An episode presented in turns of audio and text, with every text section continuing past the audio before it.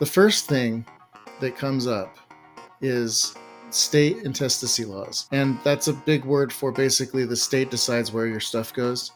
Every state has a statute on the books that says if someone dies without an estate plan, this is how their estate is distributed. And typically that follows their family line, the family tree. In Washington, it starts with parents, or spouse, I guess, first. If it's a married couple, it goes typically to the spouse. But if there's no spouse, it goes to parents or siblings, nieces and nephews, sort of down that line. And so the individual loses control as to where they want their stuff to go or where their stuff actually goes. If there's no will or trust or document in place saying where stuff goes, they're basically bound to what the state says happens. And so that has a lot of unintended beneficiaries in lots of cases. It could give access to people that you don't know. It prioritizes family members, but some of those family members might not be anyone that you'd want to have any of your assets. You might not have a relationship with them. You might not even know them. You are listening to the Legacy Talk podcast hosted by James A. Jones, attorney at law and founder of Sound Legacy Law, PLLC in Tacoma. Attorney Jones is here to talk about how to best protect your family, assets, and wealth pulling stories from his more than 20 years of helping families and business owners protect their assets, create their estate plans, preserve their wealth, and plan for the future. Nobody wants to think about estate planning, but life has a way of sneaking up on you, and at any moment, something unexpected could happen that will leave you regretting not having acted sooner. So join attorney James A. Jones in the Legacy Talk podcast and together learn how to plan for your future today and have peace of mind tomorrow.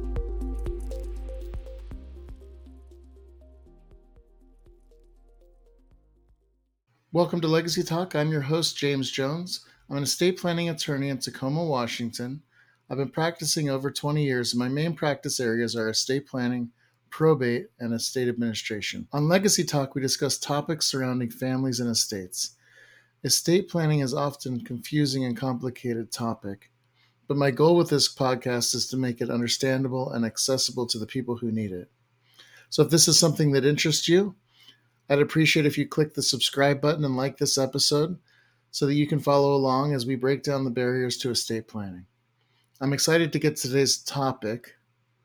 Today's topic is the unseen consequences. What happens if you don't have an estate plan? So that you know the importance of having an estate plan in place. So, on today's show, we're talking about the unseen consequences. What happens if you don't have an estate plan? So let's get to it. I'm too young for an estate plan. My estate is simple. I don't have many assets. I don't need an estate plan. I'm not the one dealing with it. I don't need an estate plan. These and other excuses for not doing an estate plan are very common. I've talked about this before, but what people don't know can end up costing them in the long run. As with anything, there can be unintended consequences of not having an estate plan in place. Last episode, we talked about how easy it can be to do an estate plan. Today, we're talking about what happens if we don't have one. Bottom line, it's not good. If someone dies without an estate plan in place, and when I say estate plan, I mean a will or a trust or a document that says what happens with someone's stuff and who's in charge, basically. If that's not spelled out in legally binding documents like a will or trust, it can cause major issues and significantly complicate the administration of an estate, even if it's just a simple one. So, let's talk about some of these unintended consequences, unseen consequences out there. The first thing that comes up is state intestacy laws. And that's a big word for basically the state decides where your stuff goes. Every state has a statute on the books that says if someone dies without an estate plan, this is how their estate is distributed. And typically that follows their family line, the family tree. In Washington, it starts with parents or spouse, I guess, first. If it's a married couple, it goes typically to the spouse. But if there's no spouse, it goes to parents or siblings, nieces and nephews, sort of down that line. And so the individual loses control as to where they want their stuff to go or where their stuff actually goes. If there's no will or trust or document in place saying where stuff goes, they're basically bound to what the state says happens. And so that has a lot of unintended beneficiaries in lots of cases. It could give access to people that you don't know. It prioritizes family members, but some of those family members might not be anyone that you'd want to have any of your assets. You might not have a relationship with them. You might not even know them, right? Like I said. And if it's a complex family situation where it's a unmarried relationship, it can be catastrophic with regard to what happens if there's no plan in place. There's no default distribution to a partner not legally affiliated through marriage or domestic partnership or something like that. So that's a potential significant issue. So don't let that happen. Second issue, unforeseen consequence that the court appoints the administrator of your estate. When you don't put someone in charge, someone has to put somebody in charge. And the person that has to do that is a judge in a court. Okay. And so that often can turn into someone that has no real connection with you, with a person, right? Or that with the family, it could be some lawyer off a list, especially if there's no one willing or able to step up from the family or friends side to sort of run the estate. And also, if there's no will and a court or a trust and the court comes involved in this estate, almost anybody can petition to become the administrator of that estate after 40 days in Washington, at least. It doesn't have to be a friend or family member, it could be a creditor that petitions to be the executor administrator of an estate. So we don't want to have that happen. And the other issue there, too, I guess, is family conflict because if there's multiple people, like if it's a situation where there's several kids and they don't necessarily get along, and who's going to be the executor, and I want to be executor. No, I want to be executor kind of thing happens. And it's not great for the family dynamic and can be expensive and it's complicated and it's never usually turns out great. So that leads us to the next thing, I guess, which is family disputes. When there's unclear intentions, with there's no clear estate plan in place, family members are often left guessing as to what mom or dad or you know brother or sister intended grandparents sometimes. So this leads to misunderstandings. This leads to, well, mom wanted me to have this. No, mom wanted me to have it, you know, that kind of a thing. And whenever that happens, it can lead to litigation. It can lead to lawyers getting involved, which costs money. And it's emotional, right? It, it can be an emotional toll. We've talked about on a previous episode how a daughter was running around trying to get accounts transferred into a trust that they had drafted themselves while their dad's on his deathbed. Instead of spending time with him, she's running around dealing with stuff like that, you know. And so that's an emotional toll. And it's the same with an estate where there's nothing sort of in writing that gives a direction. And so when there's conflict there, that's not typically great for familial relationships. And then it costs more, right? Those legal battles with family members are creditors trying to take over an estate or someone that shouldn't be in charge of the estate is trying to run the estate? Or there's a dispute as to who wanted what or who gets what right? Those cost money because lawyers are involved typically and lawyers charge a lot of money. So as a typical default you're going to spend money to to fight about stuff like that. So another reason to have an estate plan. The third thing to think about too is if you have minor children and don't have an estate plan, a will, the court determines where the kids go, who's going to be the guardian of the kids. And just like choosing an executor, that could be someone that you definitely don't want to have in charge of your kids, right? A lot of the time, you know, if someone in the family will step up and they'll say, I'd be guardian, I'd be happy to do it, and the kids will be happy to be there, right? But that doesn't always happen. And why would you risk that? So if you have minor children, have a will at least, okay? Because it's already tumultuous, I guess, enough for the kids, right? They don't have to deal with being in the place they don't want to be. They're already without their mom or dad, right? So take the time and figure that out because it just leads to the instability in lives, and that doesn't bode well for younger kids typically. Uh, another thing that you miss an opportunity on without having an estate plan is you could potentially end up paying higher taxes this definitely applies to like estate taxes. Washington has a very low threshold where you're uh, uh, having to pay estate taxes based on values of property and investments and all that kind of stuff. And if you don't plan for it, the exemption in Washington for estate taxes, if you're a married couple, it's a use it or lose it kind of an exemption. So if you're a married couple and say a husband passed away, you're not going to pay estate tax on the first passing typically. It'll go to your spouse. But if you don't shelter that exemption for the deceased spouse at that time, it's gone. You can't use it later. You, your surviving spouse can't come back and say, Well, I didn't use my spouse's exemption when he or she died. I want to use it now. In Washington state, that doesn't work. And so we need to make sure that that stuff's planned for and considered in an estate plan. And if it's not, then that's a significant amount of money that could be lost. And definitely a, a significant complication in having to file an estate tax return at all, right? I think I've mentioned this before. Every estate tax return in Washington is audited typically. And so you're filing it, you're paying a lot of money to file it, and then the audit process happens. So you're basically going through that twice, and that's not cheap. So, in order to reduce taxes and simplify that estate tax issue, it's better to plan for it. We've talked about probate. The court appointing an administrator as administrator of an estate is probate.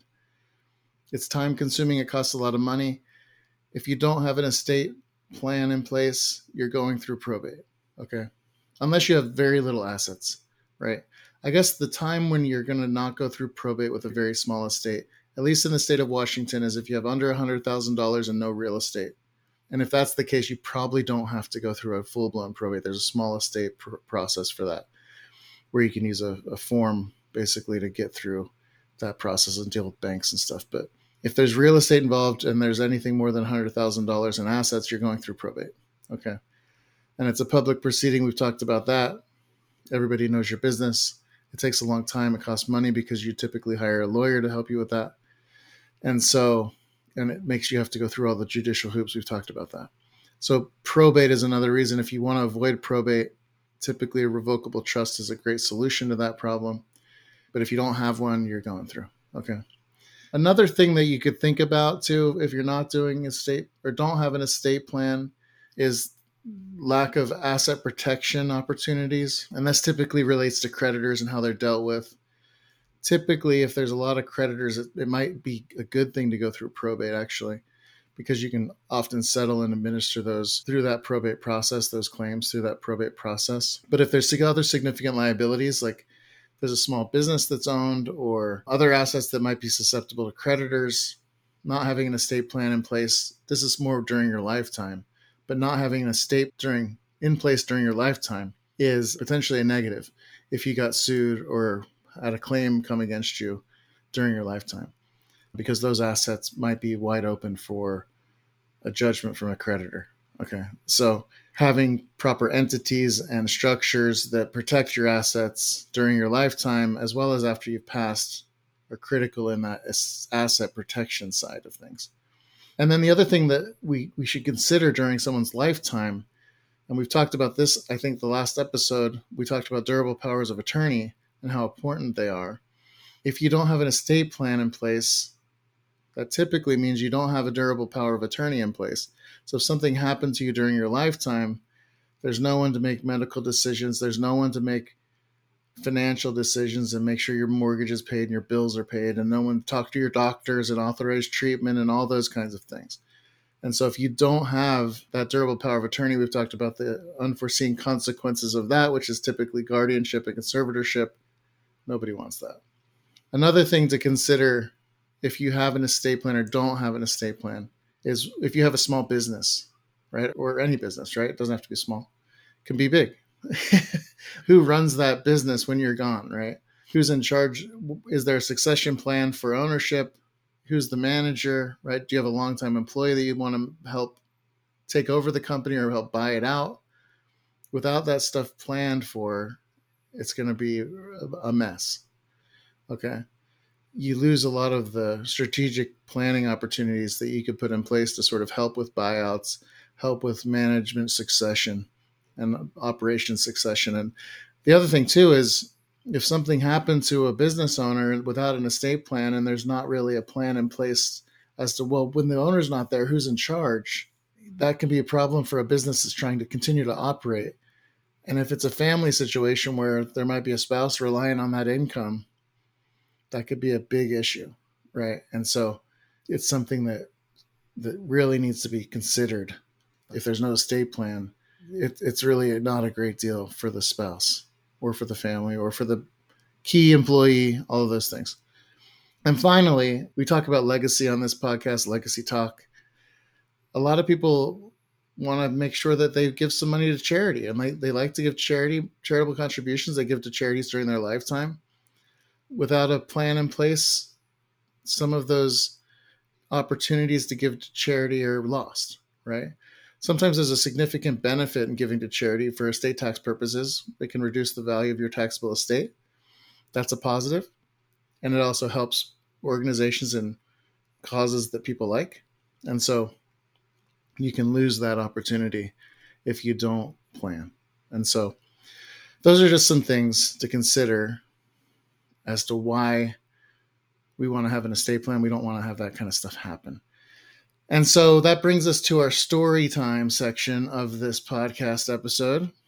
And so I've got a few, right? Our very first episode, I talked about a client, Kimiko, who was a Japanese woman who married an American here, had no children. You can learn and hear about what happened to her. She didn't have an estate plan in place. If you go back and listen to episode one, I believe. But it wasn't great and it was complicated. So I've got three scenarios or three stories today from three different clients of mine that I'm working with or worked with, I guess, over the last several years. And they're all sort of different, right? So the first one talks about is a client of mine named Marion. She was a married woman. Her husband passed away. No will, no trust, nothing, no estate plan. Okay. They were in a long term marriage. They had mixed property. So that means they had some assets that were community property, which means that they owned it together jointly, right? And so in Washington, we're a community property state. And so community property in a no will situation, intestacy laws situation typically goes to the surviving spouse, 100%. Okay. This man, her husband, also had a daughter from a previous relationship, and they also had separate property. So they had a house and land that's separate property, which he, means he had it before they got married, and they didn't commingle it. They didn't make it community property. And in Washington, under the intestacy laws, if there's separate property, typically it goes 50% to the surviving spouse and 50% to the kids from a previous marriage. And so that was a problem, right? And this daughter that, that he had is semi estranged. They didn't have a relationship and she wasn't getting what she wanted. It's just been a fiasco of a process, basically dealing with this case because it's been as soon as the case was open, it's been with another other lawyers have been involved, and so whenever lawyers get involved, it can get pretty messy as far as the estate goes. But what could happen to Marion ultimately is she doesn't get what she's really feels like she would be entitled to, and there's a lot of compromises that have to be made that shouldn't have had to be made. Right? She's gonna have to share stuff and assets with this estranged daughter and not get really what the husband would have wanted her to have, which is probably everything. And so it's cost it costs a lot of money, it costs a lot of time, it definitely costs a lot of heartache and stress for Marion. And it all could have been prevented if there was a simple will, right? Saying who gets what and who's in charge. And so that's one scenario, okay? Married couple, no will, separate kids, can often turn into something that's a mess. Okay, especially if the kids are not in a relationship with the parent at the time of death. Okay, or they're estranged or they don't like the new wife or husband. That happens a lot. Second scenario is a client of mine named Maria. She was an unmarried woman. Her boyfriend, longtime boyfriend, died unexpectedly, very young in mid 30s, early to mid 30s, I'd say. Two kids they had together, minor kids, young kids. And they were not married. He owned everything in his name. He had two properties. One was a rental property and no will. Okay. And so we were required to open a probate in this case. And Maria really didn't run any of that stuff, right? Everything was done through her boyfriend, her partner. He ran all the rental property stuff. He dealt with all of the asset, you know, details. And when he passed away, she didn't know what to do. She didn't know how to manage a rental property, a multi tenant rental property, and was basically forced to sell that property because she needed funds to live. Okay. He was the primary breadwinner, of course, too. And so she lost that income. And so she couldn't make the mortgage payments on the main house that they had. So she had to sell this other house, rental house, duplex that could have been a good income source, but she kind of needed to sell it because she needed some liquidity. And so it was just, if it would have been planned properly, it would have been much easier for that estate to go forward as far as who gets what, because a girlfriend doesn't get anything by state law, right? A girlfriend or boyfriend or partner doesn't get anything if there's no will, right? There's no provision, default provision for that person to get anything. Okay, and we'll get into the our next scenario. I'll talk about something else that can come up, but there's no well. If I'm I've been in a relationship with a girl or a guy or partner, whatever, for ten years, they get everything, right? That's not a default. That's not a gimme. Okay, and so they did some planning. This couple, there was a life insurance policy that sort of helped bridge the gap a little bit, but it just it just wasn't great and then they have family members that came in and were saying how the kids should be dealt with, even though they're her kids, and it, it's just not great for family harmony, and it's already a stressful situation, and it's already a mess, and it's already the hardest thing someone goes through most of the time. So having that clear direction would have been very helpful. So the third story or scenario is a client of mine named Jennifer She's the sole beneficiary of her father's estate. Her father was not married. She's the only child. And so, under intestacy laws, she's the beneficiary. Unmarried man, no parents left. He's not, he's got no spouse. The kids are the first choice. Okay, first inheritors of that estate. Problem is, this man was in a long time mar- intimate relationship with a woman, unmarried. They owned property together separately.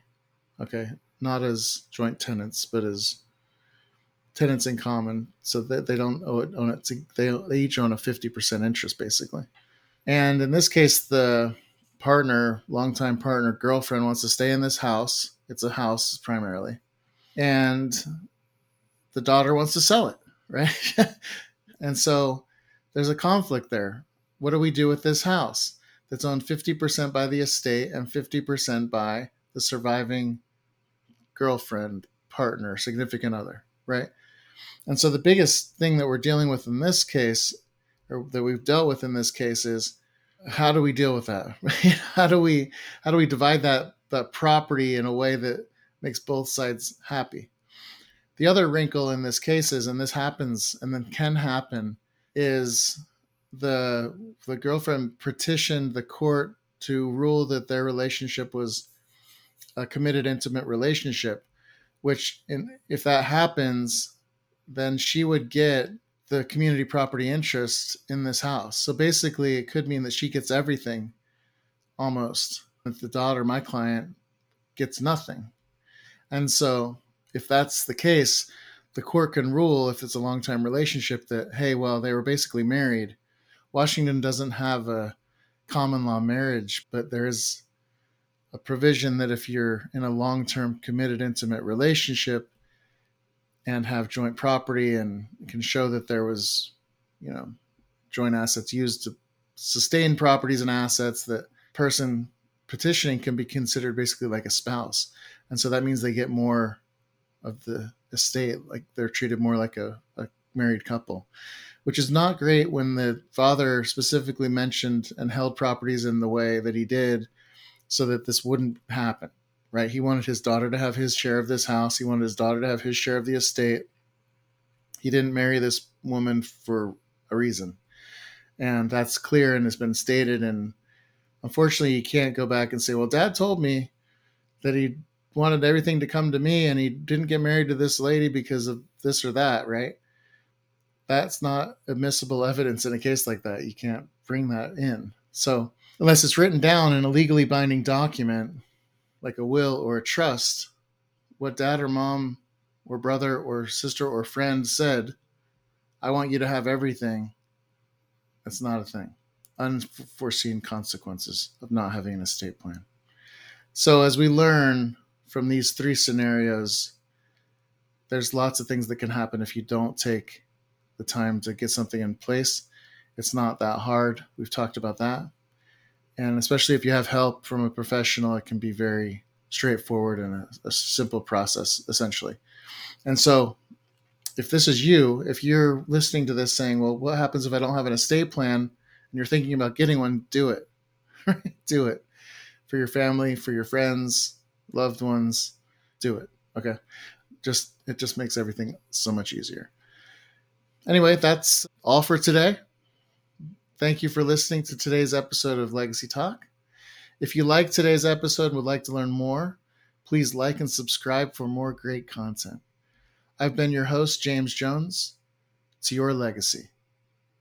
Thank you for listening to the Legacy Talk podcast by attorney James A. Jones. If you found today's episode helpful, we ask that you like and follow us on all major platforms so you don't miss out on the latest episode. If you have questions for Attorney Jones, reach out at info at joneslegacylaw.com or visit our website at joneslegacylaw.com. Join us again next week for another episode of the Legacy Talk podcast.